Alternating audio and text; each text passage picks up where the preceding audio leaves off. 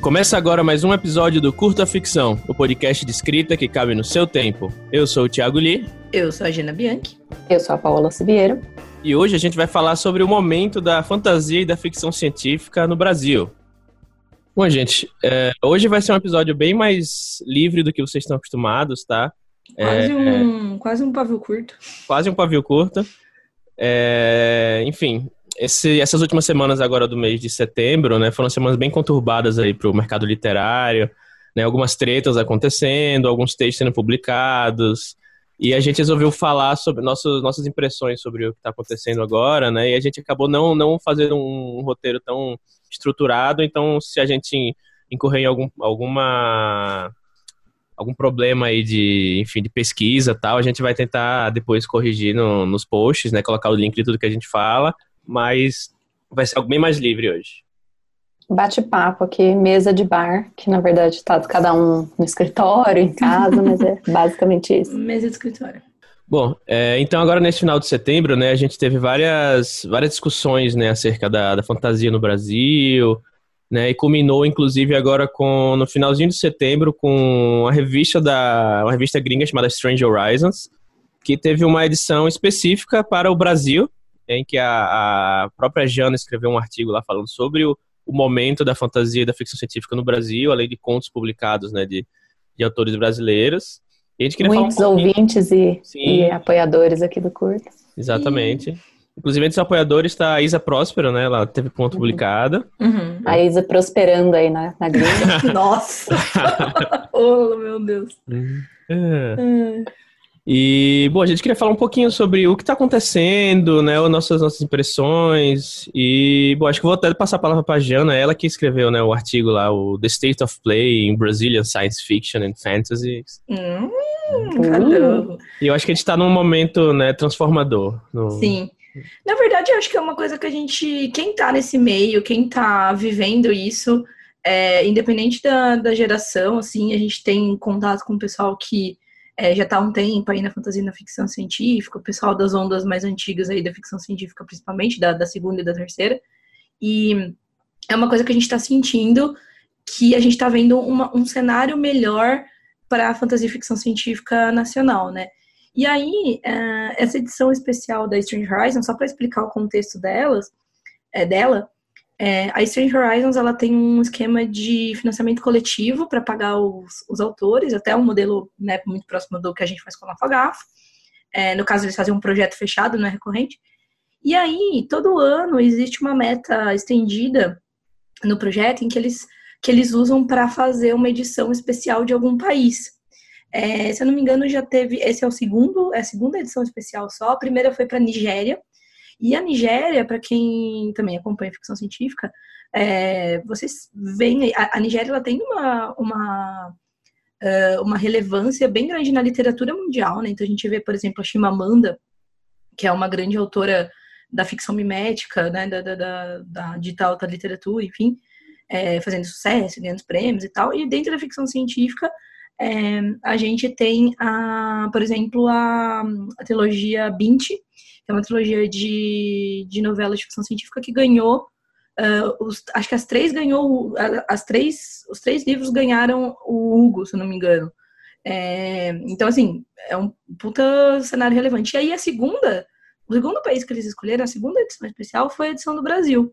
E aí a gente quis começar com isso para né, se comentar aqui o que, que isso significa, né? O que, que significa uma revista que em geral, não recebe muita submissão de textos brasileiros, e eu digo isso porque o editor dessa edição, que é o Vajra, não vou saber falar o nome dele, é, disse isso no Twitter, que eles, tipo assim, eles não costumavam receber ficção de brasileiros. Então, assim, o que, que leva uma revista desse tamanho a fazer uma edição especial do Brasil, né? Eu acho que é uma, uma questão interessante, assim, a gente está num momento de é, temáticas políticas importantes. E a gente sabe, a gente sempre fala aqui na, na no, no Curta Ficção, como isso é uma matéria-prima importante para fantasia e ficção científica, né? Então, eu acho que a gente podia partir desse ponto, assim, estamos num momento uhum. interessante e não é, eu não estou falando aqui da minha cabeça, não estou falando da minha experiência, embora a minha experiência prove que isso está acontecendo também, né? A gente está falando de um algo que é observado em geral, né? Uhum.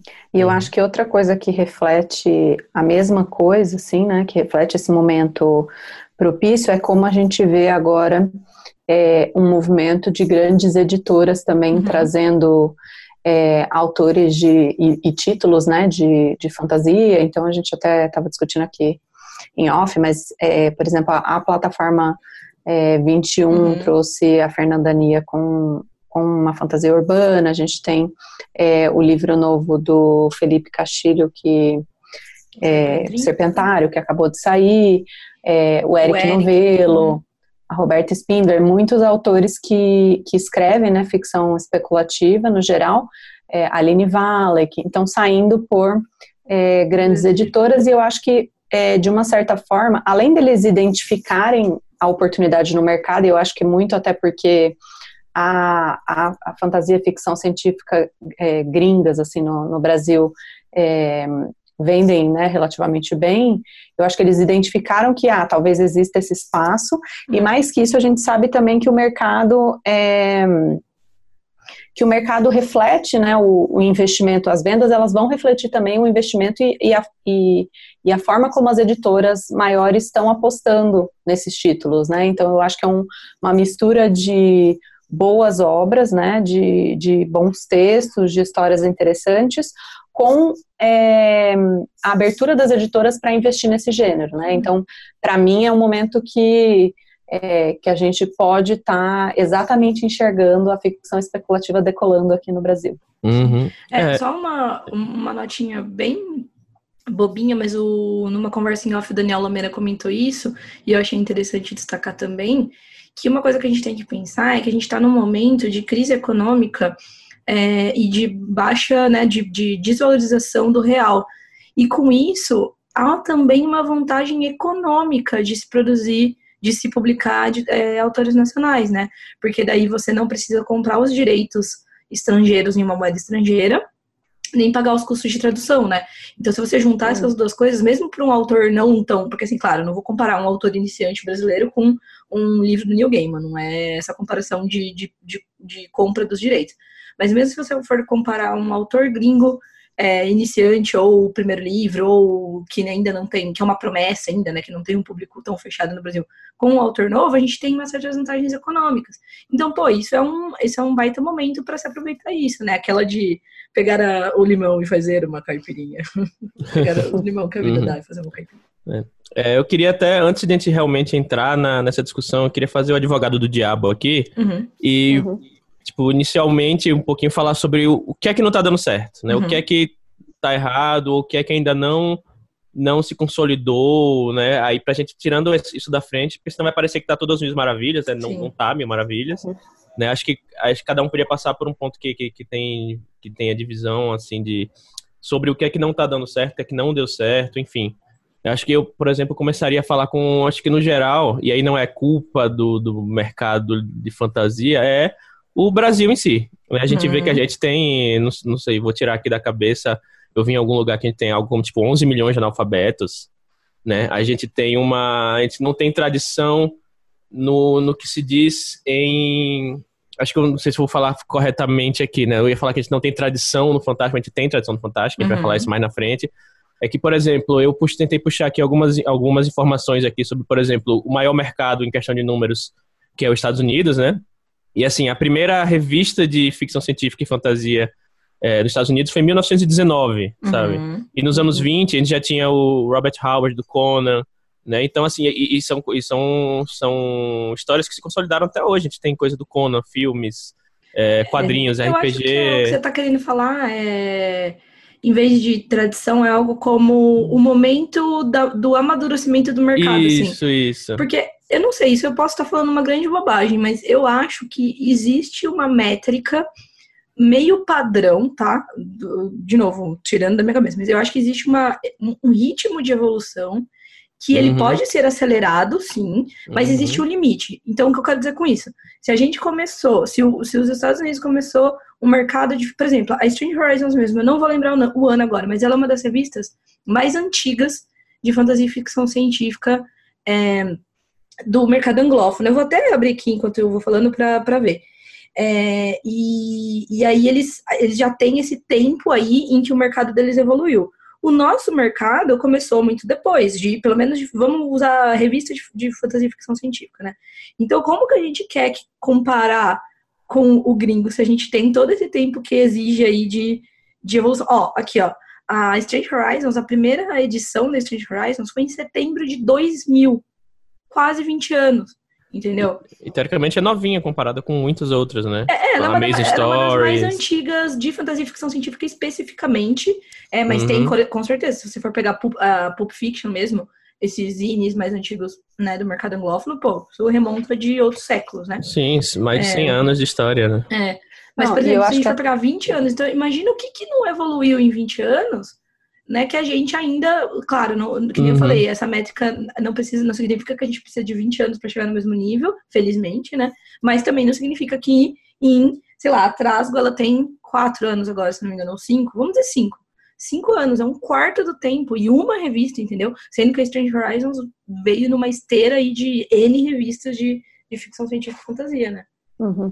Não, e eu acho que é, ligado ao, ao fato desse do nosso mercado é, ser mais jovem, vamos dizer assim, eu acho que ainda se junta o fato de que a gente, a gente começou com referências gringas, né? Então tem isso, então é, eu acho que é natural que conforme, né, que você tem escritores que são muito formados a partir do que eles leem, né? Então que a gente consumiu muito dessa literatura é, estrangeira uhum. é, traduzida aqui para o Brasil, que, e aí já existe uma limitação, de, uma limitação de número de títulos e tudo mais. Então você tinha essa limitação do que, que é, o brasileiro conseguia consumir. E eu acho que agora, até com as discussões, é, vamos dizer assim, ah, nos últimos talvez cinco anos, é, você tem uma força muito maior é, da reflexão sobre identidade, uhum. sobre é, valorizar suas raízes. Uhum. E aí eu acho que como a gente, principalmente por falta da gente ter sido né, um, um, um, país colonizado e ter essa questão da síndrome de vira-lata, é, eu acho que há pouco tempo a gente tem essa abertura de criar algo é, nos nossos moldes e com a Sim. nossa identidade, entendeu? Hoje, uhum. hoje eu acho que existe um, um, interesse, uma abertura maior e a vontade de se, de se ver identificado e representado dentro uhum. é, de outros gêneros, que eu acho que antigamente não existia. Eu acho que antigamente a, a ficção científica era é, space opera, ou a fantasia, né, por muitos anos Guerra aqui era tipo, tipo Senhor dos Anéis, uhum. Harry Potter. Então eu acho que hoje as pessoas é, também têm essa abertura maior e eu acho que isso é, é, é uma faca de dois gumes, né? Ao mesmo tempo que é tipo atrasou, vamos dizer assim, é, o avanço que a gente poderia ter antes, né? Porque a gente consumiu muito dessa literatura gringa, agora a gente está num momento que né, essa abertura existe, mas é, aí a gente está num momento também de formação, né? Porque, uhum. por exemplo, eu, a primeira hum, história de fantasia que eu li que e aí, ó, não é jabá, tá, gente? Mas de Rua da Jana foi o primeiro contato, assim, de fantasia super brasileira mesmo que eu tive, que eu falei, nossa, é muito bom, sabe? Uhum. Depois que eu fui procurar outras histórias nesse sentido, uhum. porque até então, tudo que eu consumia é, de fantasia e ficção científica era gringo. Então, né, nunca, nem tinha me passado pela cabeça. A primeira história que eu comecei a escrever era o escolhido, vive nas florestas de nos bosques, das montanhas. né? A família é morta, né? família morta aí. Uhum. É, queria falar um negócio que é, exatamente, é bem, bem relacionado a isso que você falou, Paola, que eu acho que a gente, a gente não pode, e aí minha visão, tá? Se alguém discordar, por favor, é, eu acho que a gente não pode colocar a culpa na nesse nem na, na, nossa diversidade, tamanho e complexidade de se trabalhar esses temas, nem nas pessoas que estão fazendo isso, né? E aí eu explico. É, se a gente tem essa dificuldade e, as pessoas, e a gente tem pessoas que tanto estão é, querendo achar essa identidade e algo que não se acha de um dia para o outro, não é uma pessoa que uhum. vai achar, não são duas, né? Ou uhum. que estão tentando, ou que estão é, é, acham que esse não é, não é a, o caminho. Falar, a gente precisa falar sobre o Brasil como o Brasil, e aí, aí outras pessoas vão discordar e falar, eu acho que não é por aí, porque a gente vai querer forçar uma identidade que talvez é, a gente não, não, não, se, não encontre ela agora, enfim, aí, e aí tem uhum. altas discussões, né, tem, é, É, nas redes sociais tem, foi bastante pesado isso.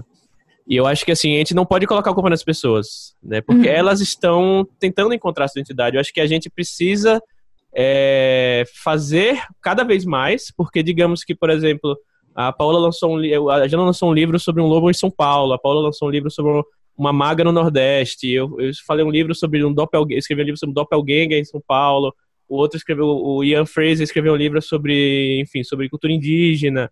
Eu acho que, assim, não é, é apontar para essas pessoas e falar, olha, não é bem por aí, porque às vezes é claro que se a pessoa escreveu algo que for ofensivo, for algo que for fora da realidade, obviamente uhum. a gente precisa criticar. Até porque uhum. sem essas críticas a gente não vai para lugar nenhum. Mas eu acho que eu, eu, eu, pelo menos acho contraproducente a gente colocar a culpa nessas pessoas, colocar a culpa, por exemplo, em, em é, um exemplo aqui, por exemplo, o Bruno Matangrana, que, que, que, né, que é um acadêmico tal, e, e, e cunhou o termo fantasismo junto com Enéas, né, é, colocar a culpa no, ah, eu acho que não é por aí que, que a gente precisa ir, ok, pode ser que não seja, mas eu acho que é, é necessário, isso vai acontecer, é necessário que essas discussões aconteçam, que, uhum. que, que, venha o fantasismo, que venha, por exemplo, o Sertão Punk, que foi uma discussão que teve, a gente não, não falou sobre ela aqui no, no, no curta, mas teve algumas semanas atrás também. O Sertão Punk precisa ocorrer a discussão sobre isso, o fantasismo precisa ocorrer a discussão sobre isso, vai nascer outros termos, vão nascer outras, outras formas de, de se pensar, e assim, é natural, não adianta a gente falar que ah, o problema é o fantasismo, o problema é o uhum. Sertão Punk, o problema é, é, enfim, e não são esses não são os problemas, esses são é, sintomas de uma, um, um, um, povo tentando achar sua identificação na fantasia. Ou não sei se eu uhum. consegui me fazer entender. Não, eu acho legal. Eu acho que eu vou pegar uma coisa que você falou e eu acho que para mim é uma chave, é uma coisa que eu vim pensando muito nesse, nesse período aqui é, e que eu acho que é importante destacar. Você falou, tem que pegar e fazer. Eu acho que, meu, isso é a chave, assim. A gente tá aqui fazendo uma discussão, a gente tá falando de é, culpa, talvez não seja essa palavra, embora eu entenda o que o Lee tem usado, porque é uma palavra que está sendo usada dentro de um contexto que, sei lá, enfim, né, a pessoa se expressa assim, mas enfim. Mas eu acho que a questão é, é importante levantar o que, que precisa, o que, que falta, é, quais são os problemas, mas a gente também precisa fazer, meu, porque se a gente não fizer, coisas, se a gente não, não fizer pelo por esse movimento, por esse mercado, as coisas não vão andar, sabe? Vai voltar no esquema uhum. que eu uhum. falei de 20 anos que o mercado anglófono, tô falando um valor aqui arbitrário, teve de evolução, né? Então eu acho que uma coisa que vale destacar desse momento e que talvez possa não ter resultados imediatos agora, mas que isso sim vai significar muito e por isso que eu acho que a gente pode falar que está decolando sim, a, a fantasia e ficção científica no Brasil são as coisas que estão sendo feitas. Então, assim, a gente teve, por exemplo, esse ano, acho que a gente vai entrar talvez até, talvez seja, a gente possa entrar agora nesse, uhum. nesse aspecto. É, pelo menos três grandes eventos com grande relevância para a fantasia e ficção científica. Então, a gente teve a uhum. Casa Fantástica na Flip, que é o maior evento literário do Brasil, é um dos maiores do mundo. A gente teve a Casa Fantástica, que, é óbvio, foi uma programação paralela, foi uma programação mais nichada, mas estava lotada, a gente estava lá, né? Vocês acompanharam aí os, os episódios. A, a, gente tinha dia que a gente não conseguia entrar no, na área ali de, de bate-papo para assistir as, as conversas, né? A gente teve a Odisseia, mais uma edição da Odisseia uh, Fantástica de Literatura, que é um evento inteiramente dedicado a fantasia ficção científica. E esse ano que me chamou muita atenção, esse é o segundo ano que eu vou, né? É, esse ano que me chamou muita atenção é que a gente teve muita gente de fora de, do, de Porto Alegre e mais de fora do Sudeste. Então a gente teve muitos participantes uhum. que foram, e não, é, não para participar das mesas, que foram para participar do evento como público, que é muito importante também. Então a gente teve o pessoal em massa lá que veio do Nordeste, do Norte. Foi uma coisa muito legal, foi uma. É, uma relação assim que a gente acho que eu pela primeira vez eu tive uma dimensão de tipo o, o, o, quão grande, sabe, esse movimento, assim, a gente fala de um nicho, de um grupo de pessoas que todo mundo conhece, mas parece que esse grupo tá aumentando, sabe, eu não conheço mais todo mundo e isso é maravilhoso, tipo, eu conhecer uhum. pessoas novas, inclusive, aqui faço um destaque, na Strange Horizons teve cinco peças de ficção, uma delas é de um autor que eu nunca tinha ouvido falar, fui conversar com ele e tal, e ele falou, ah, tô começando agora, então, pô, isso já, já pra mim mostra que é um negócio que, que, que tá indo além do que desse. Que é maior do que o que a gente vê, né? Isso, do que é maior do que a gente vê desse miolinho, né? E a gente teve também é, a Flipop, que é um evento que não é dedicado inteiramente à fantasia e ficção científica, mas teve um grande destaque. A gente teve uma mesa sobre afrofuturismo, a gente teve mesa sobre ficção urbana, uh, sobre fantasia urbana, mesa sobre distopias. Então, poxa, e é um evento gigantesco também.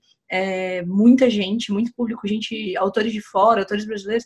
Então, putz, eu acho que assim, esse, esse, e além disso, né, falando de fazer, a gente tá vendo a Trasgo voltando com formato novo, Mafagafo edição 3, a Faísca rolando aí, segunda temporada já, bombando, o Pio vai começar agora, a gente tem outras revistas, né, a Avessa, a Taverna, é, outras revistas que estão também, a Dragão Brasil, que publica contos de fantasia e ficção científica há muitos anos, desde os anos 90, então eu acho que isso é uma coisa legal de se ver também, sabe? Pode ser que para mim isso já é um, um, final, isso já é um resultado, mas para quem não enxerga isso como resultado, projete que daqui a uns anos isso vai, isso a, a partir de agora, né, vai fomentar novas coisas, né? Uhum. Uhum. Inclusive uhum. o A Strange Horizon, eu sei que é, é, um pouco complicado assim parece ser algo meio elitista no sentido que tá saindo, é, um, é como se fosse uma ficção brasileira para inglês ver, né? O uhum. grosso do, grosso do, é do, do brasileiro. Né? É. e é, né? Eu acho que o, tipo, o, é, o grosso do brasileiro não vai ter acesso a essa, uhum. a essa literatura, só que aí tem um, tem um plot twist. Que eu, eu acho que assim, a gente não pode criticar Poxa. nesse viés, porque assim, vai que isso é uma fagulha para algum. É, sei lá, alguma editora gringa, olhar para os livros brasileiros uhum. e querer traduzir no futuro. Pô, com certeza. Né? Com certeza. Uhum. Inclusive, né, já falando disso, que é só para inglês ver. É, sabe? Inclusive, falando disso que é para inglês ver, a Trasgo, né, ela já acertou parceria com a Strange Horizons Sim. e ela vai publicar os contos em português.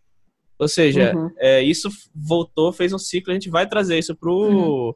pro público brasileiro que não sabe ler inglês, que é uma grande parcela, entendeu? Ou seja, é, a gente entende que ainda é muito elitizado, mas não porque a literatura é fantástica, elitizada, mas não porque quem produz, é, só quem produz é elitizado. É porque o Brasil é elitizado no, no geral, sabe? A literatura é, é assim, Isso. a gente vive aquele paradoxo, né, da literatura elitizada, que é tipo assim, sim, com certeza, pessoas, é, infelizmente, até por uma questão de tipo assim, meu, você tem um tempo para você ter paz para ler, sabe? Isso é uma é um privilégio para pouco, sabe? Num, num, país que as pessoas precisam trabalhar, né? A gente vê aí, teve essas notícias recentes da galera lá do que entrega é, esses aplicativos de entrega de comida que os caras trabalham, tipo, 20 horas por dia, sabe? Então, porra, é um. É, com certeza é uma questão a se observar. Mas ao mesmo tempo, é, quando eu fui escrever o artigo para Strange Horizons, eu fui fazer uma pesquisa. É, a quantidade de brasileiros, 40% dos brasileiros se identifica como leitor. Mano, vamos dizer que ele leia um livro, tá? Um livro por ano. O Brasil tem quantos milhões? 120? Mais de 200. Mais, Estamos é. bem hein, na pesquisa. Estamos super, é. Então, é, mas assim, talvez tem que ver na idade de lei, né? É, o Google fala que é 209.3. Sim, mas é, eu não tô nem. Não quero chegar num número de leitores aqui, mas é, não, é, também não é tão pequeno. Aí é, é, o contrário do. É o contrário, não. É a mesma coisa que a gente tava falando do, do nicho, né? Não é tão pouca gente, entendeu? Então, a gente tem isso também, que é meio que esse paradoxo de, tipo, ah, o, famoso, famosa história do brasileiro não lê, brasileiro não lê, brasileiro não lê. Claro, se a gente for comparar a porcentagem, número de livros por, por, por ano que um, um, cidadão brasileiro lê, é pouco e tudo mais, mas também não é como a gente, esse, esse esquema que a gente pinta, sabe? Então, acho que a gente, não que a gente não precise melhorar isso, com certeza, a gente sempre fala aqui também que uma outra questão que a gente precisa abordar, que a gente não está abordando, e daí isso não é uma discussão só do nicho da fantasia e da ficção científica, é uma discussão da literatura brasileira como um todo, né? É que a gente precisa aumentar as bases de leitores, né? Mas aí você vê, por exemplo, o evento recente que teve, que chama Jornada Literária, que é um evento que é do governo do estado, se eu não me engano, eu posso falando bobagem aqui, depois qualquer coisa a gente corrige, que eles pegaram autores um, de muitos de fantasia e ficção científica, então a gente viu o Eric Novello participou, Felipe Castilho, Bárbara Moraes, Ana Lúcia Merege, o Fábio Cabral. Esses são só os que me vieram à mente agora. Acho, acho que é Viagem Literária o nome. Viagem Literária, isso, pode ser. E eles pegavam, era um, um motorista que pegava eles e eles ficaram acho que quatro dias andando em cidades do interior do estado de São Paulo para falar sobre literatura, para a galera da escola, para a galera da, nas bibliotecas municipais e tal.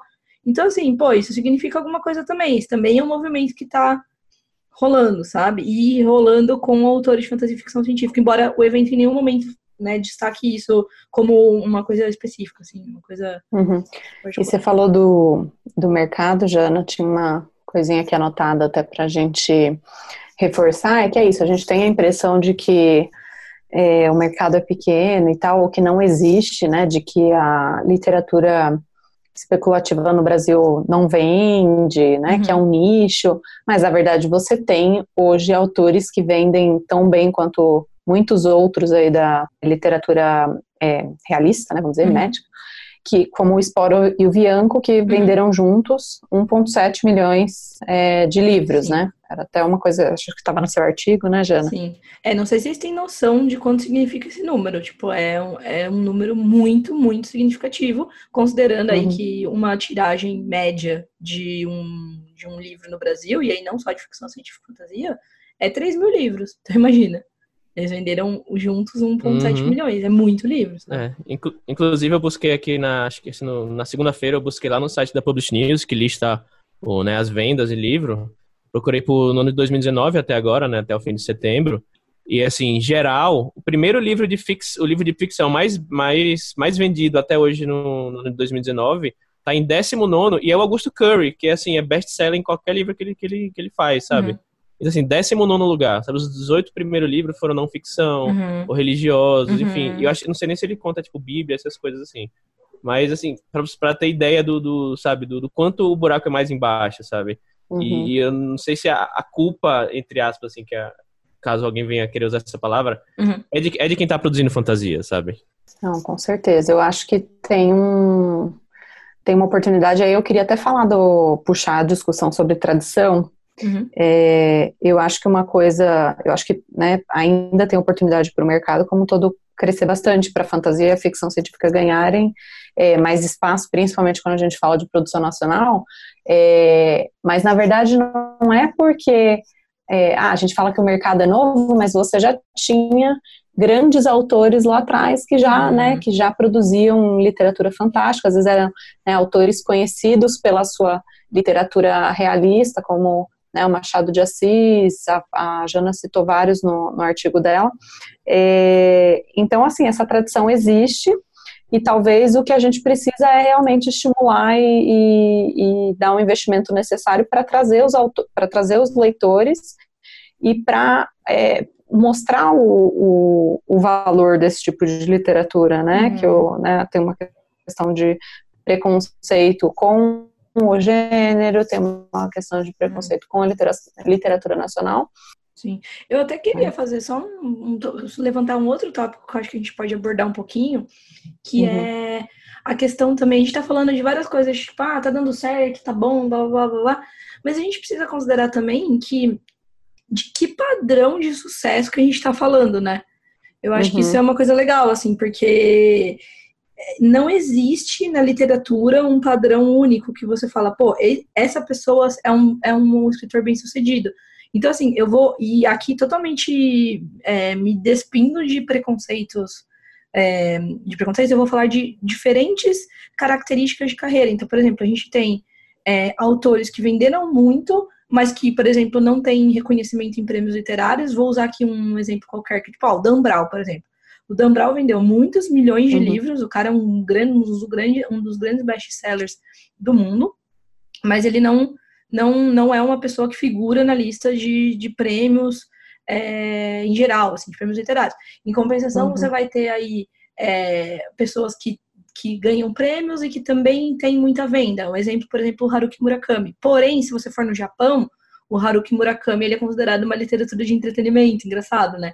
E ele uhum. no, no, mundo ele é uhum. reconhecido como um, um autor de é, muito conceituado e tal. Ele é, de é. fato é, né? Uhum. Aí você pode também, sei lá, você pode ir para vários, vários. Você pode pegar, por exemplo, um livro de youtuber, que é um livro que vende muito, mas que, porém, é um livro que, em geral, não é ficção e tal. Então, assim, qual que é o parâmetro de sucesso, né? É você ter a prosa mais maravilhosa do mundo, ganhar prêmios e ser reconhecido e ser elogiado, é você ter muitos fãs, você ter uma base de fãs, é você ter vender muito, sabe? O que, que é? Não existe isso. Então, eu acho que meio que a conversa de você falar, tipo, sucesso, não sucesso, já começa meio torta por aí, né? Uhum. É, até porque se a gente for pegar, sei lá, às vezes número de vendas, talvez a gente consiga concluir também, ah, a poesia fracassou no Brasil. É, exato, lá, né? exato. Exato, é. eu acho que é, quem fala muito disso, que eu acho que é legal, é a Ana Rush. Ela fala bastante de, de como a poesia é um nicho muito pequeno, quase, quase, acho que não é nem quase, eu acho que só é publicada por pequenas editoras, editoras de nicho, né, de, de poesia e tal. Uhum. Então, realmente, um bom ponto.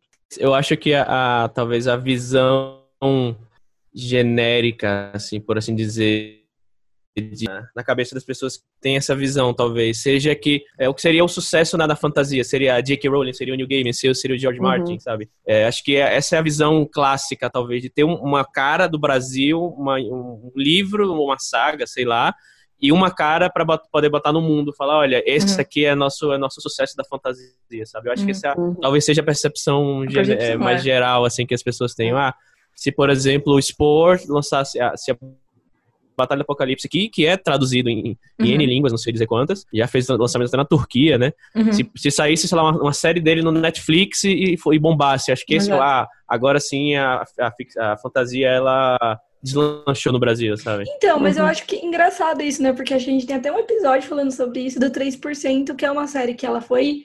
É, uhum. Saiu uma original do Netflix, né? Saiu pro, pro mundo inteiro ela foi é, reconhecida como uma boa série em, em geral, assim, né? até por, considerando todo o histórico de não ser a, de a gente, sei lá, ser a primeira série é, original brasileira do Netflix e tal. E, e aí a galera que nem, nem deu muito tchum. Inclusive, é, a, a primeira resenha, a, a Strange Horizons, ela tem uma série de resenhas que saem ao longo da semana, é, que é a edição semanal. A, uma das resenhas dessa semana é de 3%. Eu ainda não li, mas eu sei que eles vão destacar isso. Então, pô, é uma coisa que, assim, também isso talvez não seja o que falta, porque a gente já teve e a gente uhum. sempre vai ter alguma justificativa, tipo assim, ah, mas não é tão bom, ou então, ah, mas sei lá, tipo, não sei, as pessoas encontram, parece que, razões para para não comparar, para perpetuar a síndrome do vira-lata, como já sabemos, né? Eu acho que o que a gente não enxerga, é, vamos dizer, como dado de mercado, é que hoje existem muitas iniciativas alternativas é, que, né, do meu singelo ponto de vista aqui, me parecem iniciativas bem sucedidas. Então, a gente citou ah, tem editoras, vamos dizer, menores é, ou indies que estão publicando gênero, você tem diversos autores que estão publicando de forma independente ou fazendo, né, fazendo também financiamentos coletivos, arrecadando é, uma grana que às vezes muito livro mainstream não consegue levantar, entendeu? Então acho que é mais uma, um indício de que existe esse espaço e esse espaço ele está sendo ocupado aos poucos, né? Eu acho que não é, não dá para se esperar é, uma virada de chave de uma hora para outra e tipo, ah, pode ser que algum autor exploda é, e de repente fique lá, figure na lista dos primeiros mais vendidos com fantasia, lógico, isso, né, eventualmente espero que gostaria. É, realmente aconteça, gostaria muito. É, mas eu acho que o fato de você não estar tá lá na, nas primeiras listas dos mais vendidos não, não deveria diminuir o fato de que você tem um público é, importante lendo essa uhum. literatura de formas alternativas que não necessariamente estão sendo mapeadas. Né? Então, Sim. acho que tem gente já é, vivendo ou né, vivendo parcialmente de literatura. E aí, uma vez eu vi até a Bárbara Moraes falando sobre isso, eu acho que foi num evento de, da Flip Hop, é que você olha para um autor e fala, ah, esse autor fez sucesso ou não fez sucesso, e aí você acha que um autor que fez sucesso, na verdade, é porque ele explodiu com um dos livros. E ela falou, meu, na verdade, tem autores que você tem sempre livros ali com uma performance, né, com resultados mais modestos, mas a pessoa tem muitos livros, livros que vendem com consistência e a pessoa tipo, vive dos livros dela, sabe? E a base de fã delas é a base de fã desse autor às vezes é um pouco menor, mas assim, isso quer dizer que é um autor que não teve sucesso? Todo livro ou todo autor para ter sucesso é o autor que foi best-seller e traduzido em línguas é, e virou série do Netflix, sabe? Não é, e eu acho que às vezes tem autores aqui é, que chegam, lembra na, na Flip Hop do ano passado também aquele, como é que é o nome do autor que, que veio, que também era advogado e tal, até comprei o livro dele, mas eu esqueci, não era um autor de fantasia, era um autor de literatura jovem, e ele, pô, ele estava aqui no Brasil fazendo o evento, tipo, o livro dele traduzido numa grande editora, e ele falou, ah, eu também tenho meu segundo trabalho, porque não dá para viver só de literatura. Uhum. é, é, triste, mas isso não quer dizer que ele não é um autor bem sucedido, sabe? Sim. Então, acho que a gente tem que ficar atento a, a, a esse tipo de. para querer homogeneizar o sucesso de todo mundo, sabe? Olha, toma aqui os critérios para você se considerar uma pessoa e um, um, autor de sucesso. Se você não cumprir todos eles, você uhum. não é. E sinto muito, você não é um autor de é. sucesso. Uma coisa também que eu acho que o pessoal critica muito, e assim, também, sendo sincero, pode ser que exista um pingo de verdade em alguma coisa, pode ser em, em, em certos casos, que é a questão do nicho. Falar, ah, a literatura fantástica hoje em dia é um nicho, é um grupinho que não se, que, que não se comunica, é um grupinho que faz essas coisas só para eles próprios. É, pode ser que exista gente que realmente não, não, não, quer se misturar ou que faça as coisas só para dentro. Pode ser, pode ser que existam coisas assim, mas eu acho tão, tão tacanha assim essa afirmação, sabe, que a literatura fantástica é só um nicho quando finalmente a gente está conseguindo quebrar essa bolha, sabe, o pessoal quer voltar para trás, né? Quando, sei lá, e aí, e aí colocando talvez é, no, no, no final do século passado, né? Quando é, veio o Clube de Literatura de, de, de, o CLFC de ficção científica, Clube de Leitores de Ficção Científica, o Prêmio Argos, que assim, é, eu não, não, vi, não vivi nessa época no mercado, no mercado inclusive, então não posso falar né, com tanta propriedade, mas imagino que naquela época o nicho era bem mais fechado do que, do que é hoje. Acho que uhum. a quantidade de gente escrevendo e se lendo, né, é, devia ser bem, bem menor. E aí, quando finalmente a gente está expandindo o número de, de, de, revistas, expandindo o número de editoras independentes que estão apostando na, na, na, fantasia, é, a quantidade de material, né? A gente tem aqui no curto, a gente tem mais de 100 horas né, de, gratuitas de, de material falando sobre literatura, entrevistando pessoas, né, tem cursos por aí, gente que está é, rodando o Brasil dando cursos, até a própria Jana, né, o, né, o Fábio Barreto, enfim, a Cláudia Fusco, é, universidades que estão fazendo, que estão tendo palestras com trabalhos acadêmicos, né, do, da, da Carol Kiovato, do, do Bruno Matangrano, do Enéas, falando sobre literatura fantástica, quando finalmente a gente começa a furar essa bolha, nem que seja um, um pouco, né, é, a gente se, é, voltar a ser reduzido a, a só um nicho, né? Eu acho que essa mentalidade que vai, vai acabar fazendo que a gente realmente não, não quebre essa bolha, sabe? Eu acho que existem nichos sim, e inclusive eu acho que não existe, não tem, não tem problema ter nichos, porque eu acho que é, tudo nasce no nicho, inclusive o, a própria fantasia nos Estados Unidos do, das revistas da, da Weird Tales, as, Astounding Fantasy, não lembro agora o nome, enfim, que era naquela época do, do, do Lovecraft, do Robert uhum. Howard, né? Imagina que naquela época aquilo eram nichos, né? Como o próprio Robert Howard e o Lovecraft eles se conheciam o C.S. Lewis e o, e o, Tolkien se conheciam, eles, eles todos tomavam cerveja no mesmo bar, sabe? Aquilo não é um nicho, sabe? Olha, olha como aquilo cresceu, assim, 100 anos depois, sabe? Eu acho meio, meio, meio desonesto falar que reduzir a, a, o cenário atual a, a, nichos. São nichos, sim, e estamos tentando quebrar essa bolha para chegar cada vez mais no, no, no, na, no público, no Brasil, né? E quanto uhum. mais a gente conseguir fazer isso de forma a chegar naqueles que menos têm voz, que menos têm é, é, oportunidade de ler e de produzir, né, melhor. Uhum.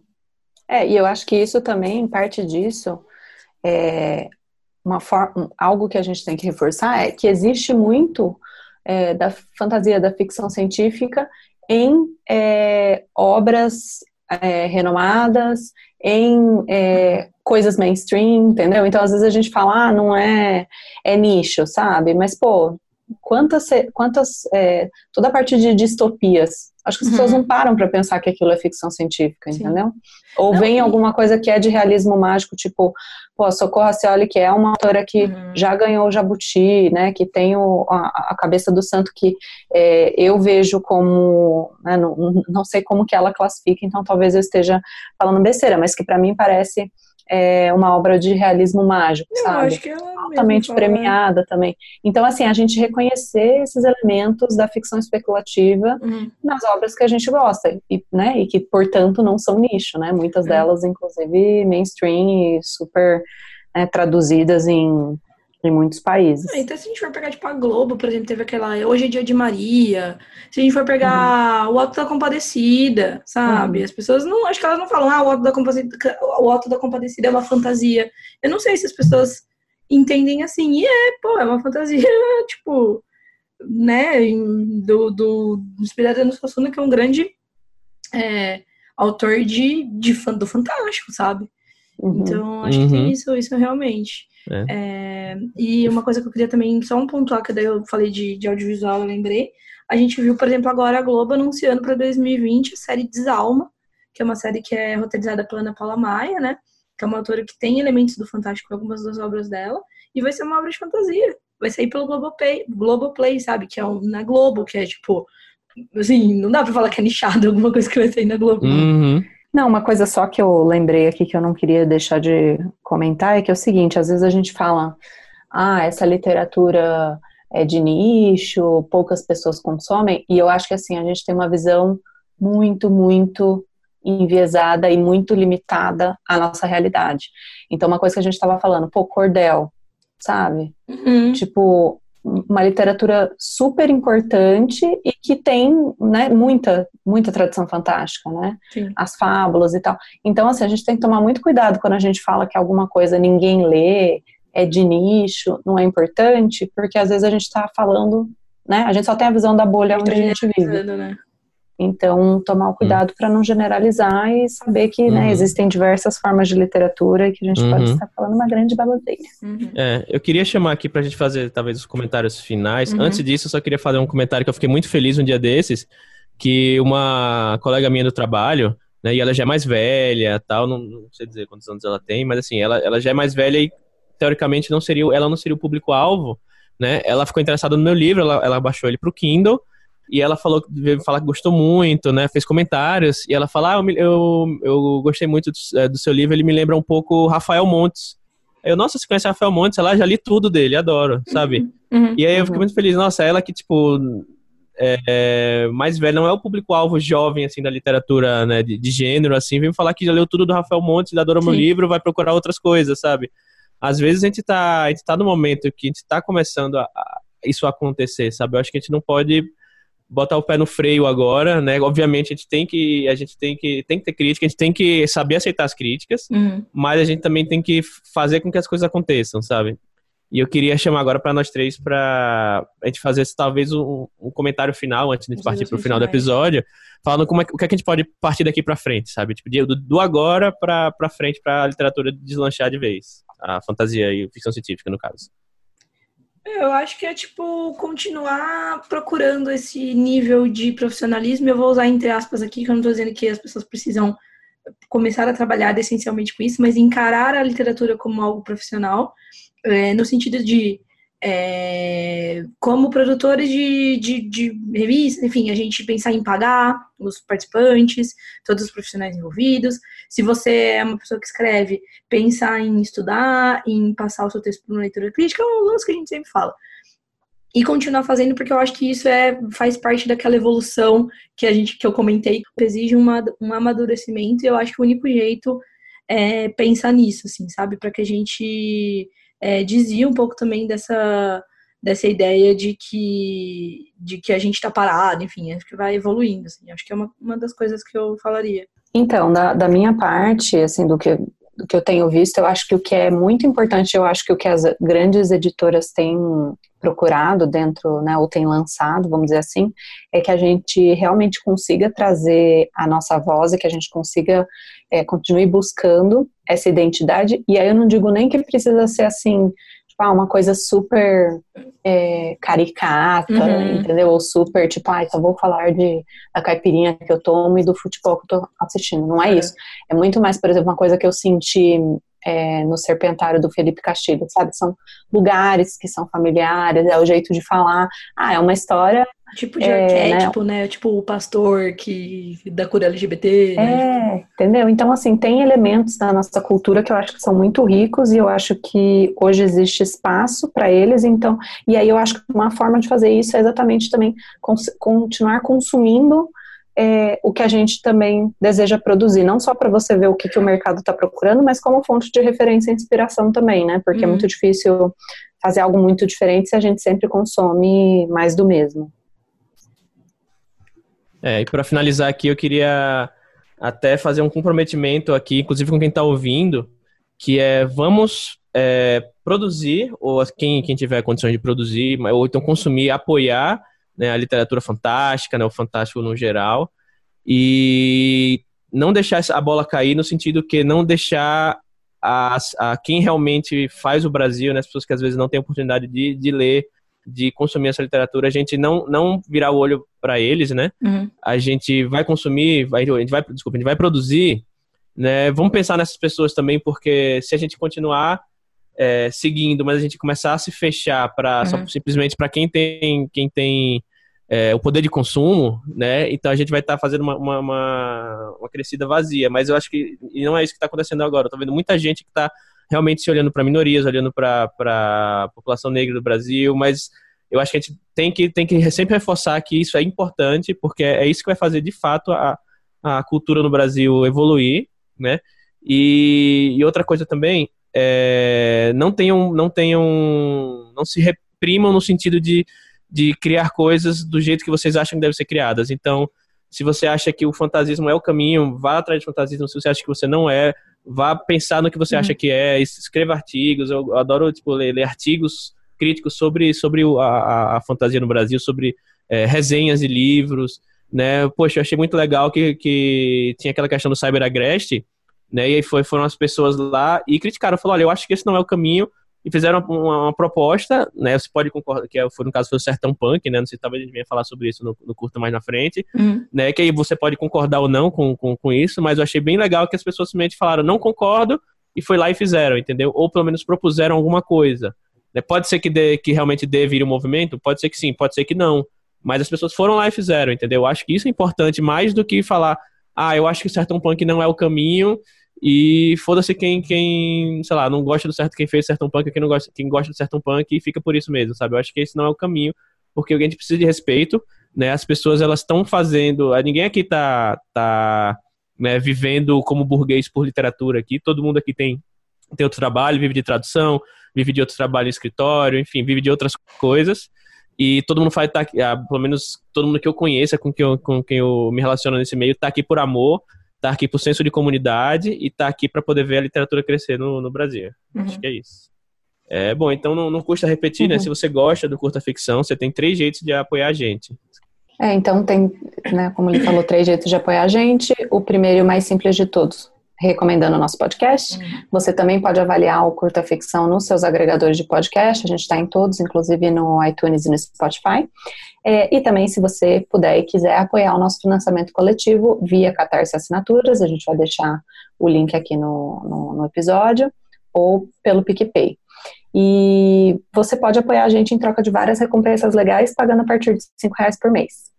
É, bom, então muito obrigado a todos os apoiadores, e inclusive um agradecimento especial e nominal para os apoiadores do nível novela em diante.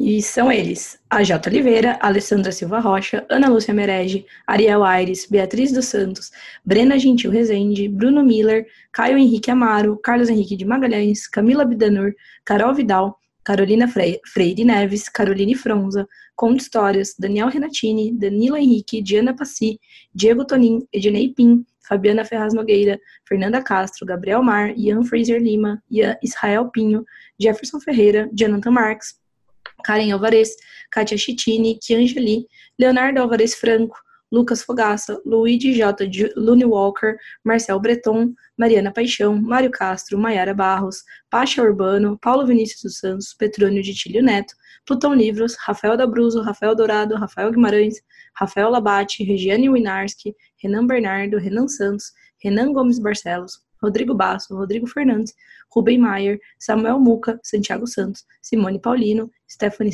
Santana, Thaís Messora, Thales Freitas, Tiago Ambrosio e Tom Borges.